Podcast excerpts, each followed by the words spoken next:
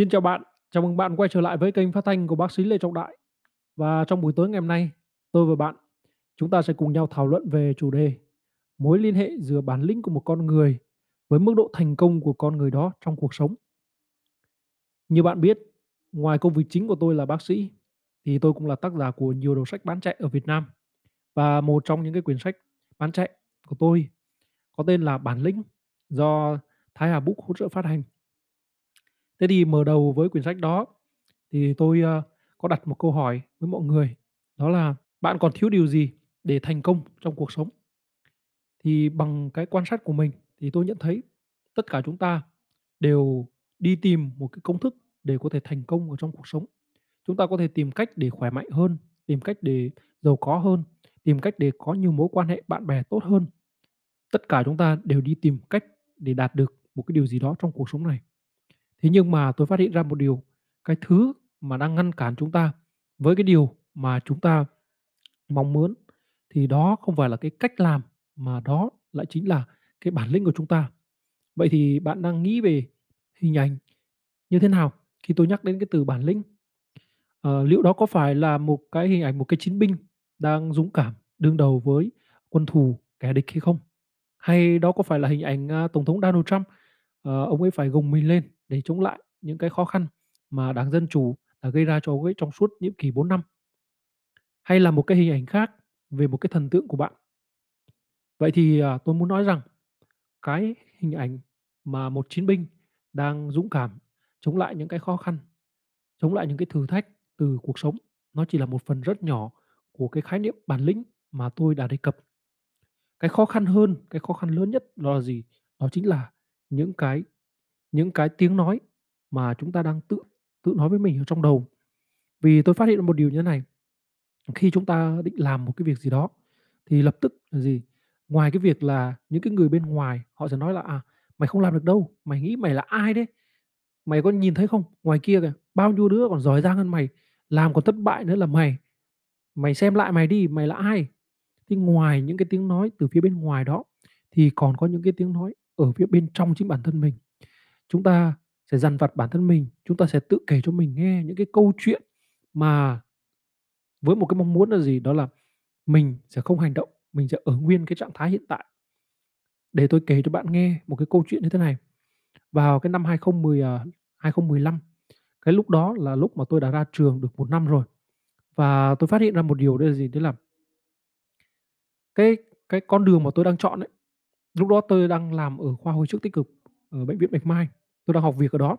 Thì tôi phát hiện ra một điều đó là gì? Đó là cái con đường này dường như nó sẽ không dẫn tôi đến cái cuộc sống mà tôi mơ ước. Tôi mơ ước một cái cuộc sống tự do, tự do về mặt thời gian, tiền bạc và địa lý. Thế nhưng mà cái cuộc sống khi mà làm việc ở khoa hồi sức tích cực ở bệnh viện Bạch Mai thì dường như là tôi phải dành ra mười tám tiếng một ngày, thậm chí là có những cái ngày khi mà tôi trực thì tôi sẽ phải hơn cả hai mươi tư tiếng đồng hồ một ngày ở trong bệnh phòng như vậy để chăm sóc các bệnh nhân. Và tôi nhận ra một điều đây là gì? Đấy là nếu cứ tiếp tục như thế này thì có lẽ là gì? Cả cuộc đời của mình sẽ không bao giờ tiến tới được cái cuộc sống tự do về thời gian, tiền bạc và địa lý. Vậy thì lúc đó, lúc đó tôi đã ra một cái quyết định rất khó khăn, đó là gì? Đó là tôi cần phải phải thay đổi cái nơi làm việc của mình. Và không chỉ thay đổi cái nơi làm việc của mình mà tôi còn nhận ra một điều như thế này, đó là gì? Đó là dường như là tôi dường như là tôi không biết cách để quản lý đồng, đồng tiền của mình. Những cái đồng tiền mà mình mình thu mình đi làm và mình có thu nhập về thì mình không biết cách quản lý, và mình cũng không biết cách để để kinh doanh. Bởi vì sao? Bởi vì mình học trường y ra, học sáu năm ra, ở trong trường y dược ra, hầu như là mình không có được học về kinh doanh. Mà tất cả những cái gì mà mình đang làm về kinh doanh lâu nay thì nó đều là gì? Đều là cái việc đây là mình tự phát, đều là việc đấy gì? Mình nhìn vào cái cái trải nghiệm của bố mẹ mình, hay là thông qua cái việc mình quan sát mọi người, thì từ đó mình dần dần mình bắt chước, mình làm theo, mà nó không có hề có một cái bài bản gì cả. Vì vậy lúc đó tôi đặt ra một cái quyết định, đó là gì? Đó là mình cần phải đi học, mình cần phải đi học kinh doanh.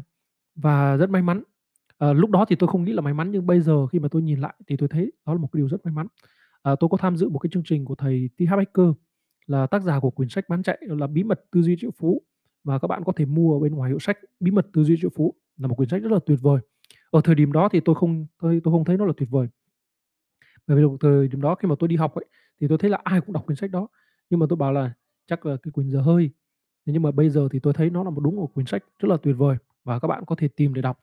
Thế thì cái lúc mà tôi ngồi trong cái lớp học uh, cái lớp học uh, tư duy triệu phú uh, thì uh, lúc đấy thì uh, diễn giả uh, thầy Mark Acham uh, đến từ uh, Anh Quốc, thầy đứng ở trên uh, sân khấu, thầy uh, chia sẻ và thầy uh, giới thiệu một cái chương trình học nó tên là Quantum Leap, tức là bước đại nhảy vọt, và giới thiệu cho tôi uh, giới thiệu cho tôi cùng những học viên khác về cái chương trình Quantum Leap đó. Thì uh, cái học phí của chương trình Quantum Leap là một trăm hai mươi mốt triệu, mà mới là một phần, một phần học phí thôi. Và nó không phải là học ở Việt Nam mà nó học ở cả Malaysia và học cả Singapore trong vòng suốt mười tám tháng. Và và cái cái cái suốt mười tám tháng này thì nó cũng không phải là không phải là là, là học liên tục mười tám tháng, mà chúng tôi chỉ có học một tuần một một tuần một. Và lúc đó thì gì, sau khi nghe Mark Acham giới thiệu thì tôi thấy nó rất tuyệt vời. Trái tim của tôi nói là gì? Đấy là đây chính là cái thứ mà mình đang cần tìm. Đây chính là cái thứ mà mình sẽ cần phải cần phải có mặt. Lớp học này là lớp học mà mình cần phải có mặt để học. Thì cái lúc mà Mark Acham giới thiệu thì trái tim của tôi nói như thế. Nhưng đến lúc mà Mark Acham nói về học phí một trăm hai mươi mốt triệu thì kể từ cái thời phút mà kể, kể, kể từ cái thời khắc từ cái giây phút mà Mark Acham nói về cái học phí một trăm hai mươi mốt triệu đó thì tâm trí của tôi nó lại luôn luôn nói là gì? Đấy là nhỡ may không đạt được thì sao? Nhỡ may người ta chỉ nói, chỉ giới thiệu như thế thì sao? Nhớ may mà mình mang một trăm hai mươi mốt triệu đấy nộp xong rồi nó không đạt được những cái kỳ vọng của mình thì điều gì sẽ xảy ra? Và nó không phải chỉ không chỉ không chỉ phải là một trăm hai mươi mốt triệu mà nó phải còn gấp đôi gấp ba chỗ đấy. Bởi vì sao? Bởi vì mình còn phải đi sang Singapore, mà sang Singapore mình đâu có biết đường, mình còn chưa đi máy, chưa đi máy bay lần nào, chưa đi ra nước ngoài lần nào, làm sao mình biết được? Tức là có hàng trăm hàng trăm cái cái câu chuyện mà tôi tự kể trong đầu của mình. Và thực sự là gì? Thực sự là cái khó khăn nhất đó là cái việc mà chúng ta chiến thắng được những cái câu chuyện đó trong đầu. Và tôi rất mừng, tôi rất mừng. Đến bây giờ, thời khắc đó thì tôi rất run. Tôi rất run vì sao? Bởi vì tôi chẳng có một cái đồng tiền nào trong ví cả. Trong ví của tôi chỉ còn có hai trăm ngàn thôi. Mà người ta yêu cầu là đặt cọc hai triệu đồng. Thế thì cuối cùng là tôi cũng gọi điện cho cô bạn gái của tôi lúc đó là bảo em cho anh mượn hai triệu để anh đăng ký lớp học tiếp theo mà anh học bên Singapore với Malaysia. Thì cô bạn gái sau này cô ấy mới kể cho tôi đây gì đó là uh, lúc đó thì gì? Bạn ấy cũng rất run, rất sợ, chẳng biết là anh đi học cái gì mà tự nhiên là bảo nộp hai triệu. Trước đây là học phí cả một học kỳ, cả một học kỳ, cả một học kỳ tức là là năm tháng ấy, với một trăm tám mươi nghìn nhân với năm lên. Đấy các bạn. Các bạn thấy, nhưng bây giờ thì tự nhiên đọc đặt cọc một hai triệu xong rồi nộp học phí là gì đấy, nộp phí một trăm hai mươi mốt triệu mà chẳng biết là cái lớp học đó nó sẽ như thế nào. Thì cô ấy cũng rất run, rất lo. Thế nhưng mà vì vì cô ấy cô ấy tôn trọng tôi và cô ấy yêu tôi cho nên là cô ấy cũng phải cũng phải mang, mang tiền ra để cho tôi mượn. Nhưng mà trong tâm trí cô ấy thì cũng rất lo. Và bản thân tôi lúc đó tôi cũng rất lo. Một phần nào đó trong trái tim tôi thì có cái niềm tin rằng đó là cái nơi mà tôi phải đến. Nhưng mà cái lý trí của tôi thì nó luôn luôn kể cho tôi những cái nghe những cái câu chuyện để khiến cho tôi bỏ cuộc, để khiến cho tôi ở nguyên cái vị trí hiện tại.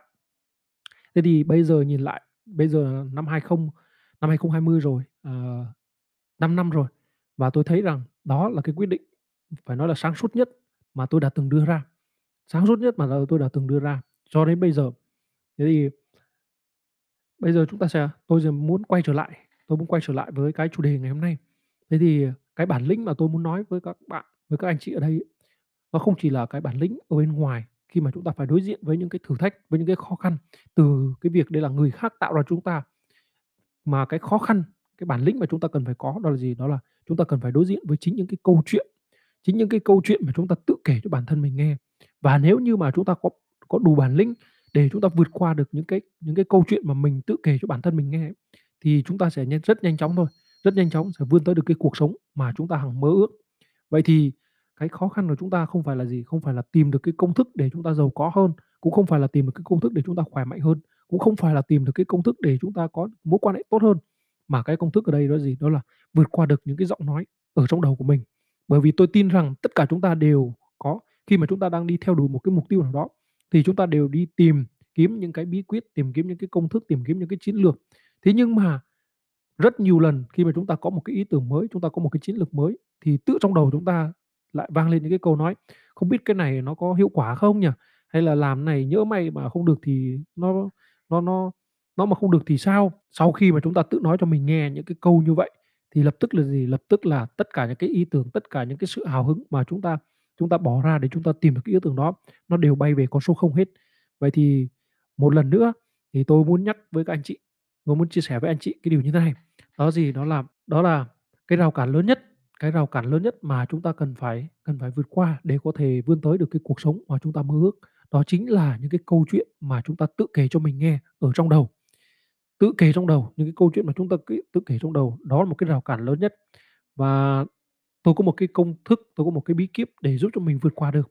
Đó là gì? Đó là cái câu nói như này. Đó là nếu như mình cứ nghĩ như mình đã từng nghĩ thì mình chỉ làm như mình đã từng làm và mình chỉ được những gì mình đang có. Vậy thì chúng ta hoàn toàn có thể nhìn thấy được, trước khi mà chúng ta ra quyết định để thay đổi thì kiểu gì chúng ta cũng đã nỗ lực, chúng ta cũng đã phấn đấu, chúng ta cũng đã thử với một cái phương pháp, một cái cách nào đó trong một cái thời gian khá là lâu rồi. Thế thì bây giờ một tuần rồi, hai tuần rồi, ba tuần rồi làm theo cái phương pháp đó mà kết quả nó chẳng ra thì bây giờ chúng ta phải có lựa chọn thôi. Là gì? Chúng ta tiếp tục làm như vậy hay là chúng ta phải thay đổi. Nếu như chúng ta tiếp tục thì có nghĩa là gì? Có nghĩa là thêm thời gian, thêm nữa, thêm nữa thì nó vẫn chỉ có như vậy thôi. Vậy thì bây giờ chúng ta muốn thay đổi cuộc sống của mình thì chúng ta cần phải thay đổi cách làm, thay đổi cách nghĩ, thay đổi những cái câu chuyện ở trong đầu của mình. Vậy thì tôi hy vọng rằng thông qua cái podcast này có thể một phần truyền cảm hứng cho các bạn để các bạn có thể đủ dũng cảm để có thể đối diện và để có thể vượt qua được những cái câu chuyện mà mình tự kể trong đầu, và để các bạn có thể hiểu rõ hơn về cái bản lĩnh và cái cách để xây dựng bản lĩnh cho bản thân mình. Thì tôi cũng rất rất mong đây là các bạn có thể ra ngoài hiệu sách hoặc là lên Tiki để các bạn mua quyển sách Bản lĩnh, và tôi tin rằng đây là một trong những cái quyển sách tuyệt vời nhất của tôi. Đây là một trong những cái quyển sách tuyệt vời nhất của tôi và nó sẽ nó sẽ hữu ích cho các bạn. Và hy vọng rằng cái podcast này thì hữu ích với bạn, và nếu mà nó hữu ích với bạn thì nó cũng sẽ hữu ích với bạn bè của bạn. Và hãy chia sẻ cái podcast này tới bạn bè của bạn, những cái người đang cần. Và nhớ là hãy đăng ký kênh podcast của tôi để cập nhật những cái podcast mới. Cảm ơn các bạn và hẹn gặp các bạn ở trong những cái buổi nói chuyện tiếp theo. We'll be right back.